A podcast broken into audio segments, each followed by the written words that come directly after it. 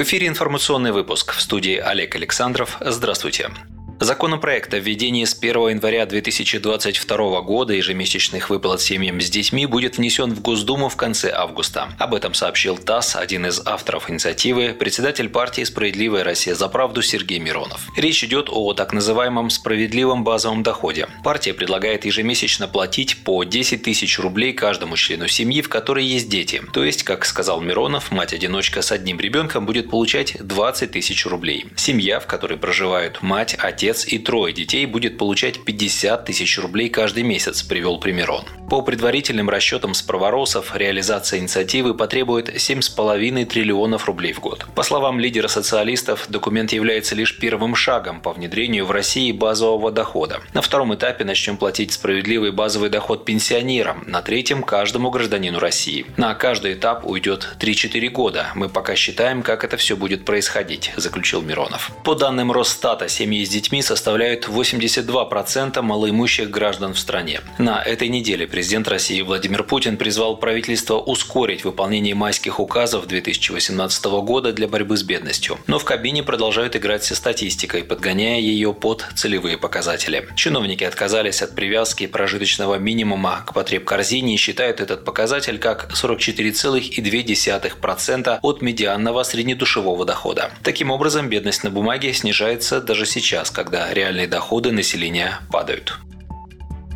Со следующего года для назначения социальной доплаты к пенсии от граждан больше не потребуется подавать заявление и собирать справки. Доплата будет назначаться в беззаявительном порядке со дня назначения пенсии. Как пояснили в Пенсионном фонде, для расчета доплат к социальным пенсиям применяется прожиточный минимум пенсионера в регионе его проживания. На 2021 год федеральный прожиточный минимум пенсионера составил 10 022 рубля. Для всех неработающих пенсионеров с общей суммой доходов ниже величины прожиточного минимума предусмотрено предусмотрена федеральная или региональная социальная доплата. Ну а в случае, если после получения обработки информации доход пенсионера по-прежнему будет ниже минимального, территориальный орган фонда сам установит необходимую сумму и уведомит об этом пенсионера в течение трех дней, пояснили в Пенсионном фонде. Таким образом, всем неработающим пенсионерам с общей суммой материального обеспечения ниже прожиточного минимума в регионе установят соцдоплату к пенсии до его величины. Другой вопрос – как прожить пожилому человеку на 10 тысяч рублей в месяц.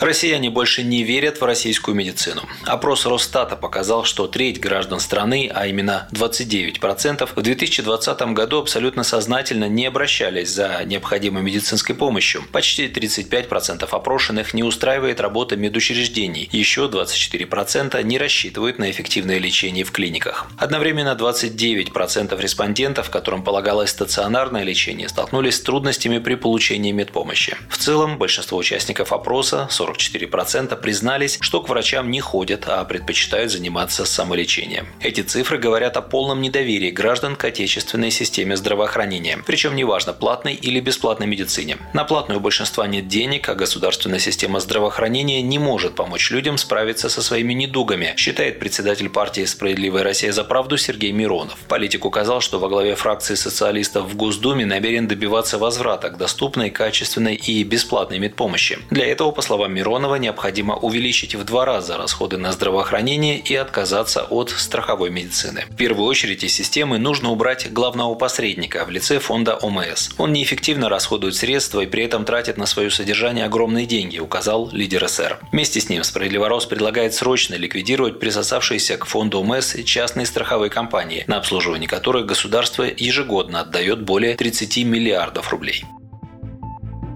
Тренером национальной сборной России по футболу должен быть только отечественный специалист, заявил в пресс-центре парламентской газеты председатель Комитета Госдумы по делам национальности, футбольный тренер и знаменитый в прошлом спортсмен Валерий Газаев. Газаев отметил, что в национальных сборных других государств работают максимум 3% иностранных специалистов. Он считает, что оптимальный вариант на сегодняшний день – главный тренер клуба «Зенит» Сергей Симак. Ранее Станислава Черчесова, который тренировал российскую сборную с 2016 года, отправили в отставку. Российский футбольный союз ищет кандидатов на должность главного тренера, который будет готовить команду к отборочным матчам чемпионата мира следующего года.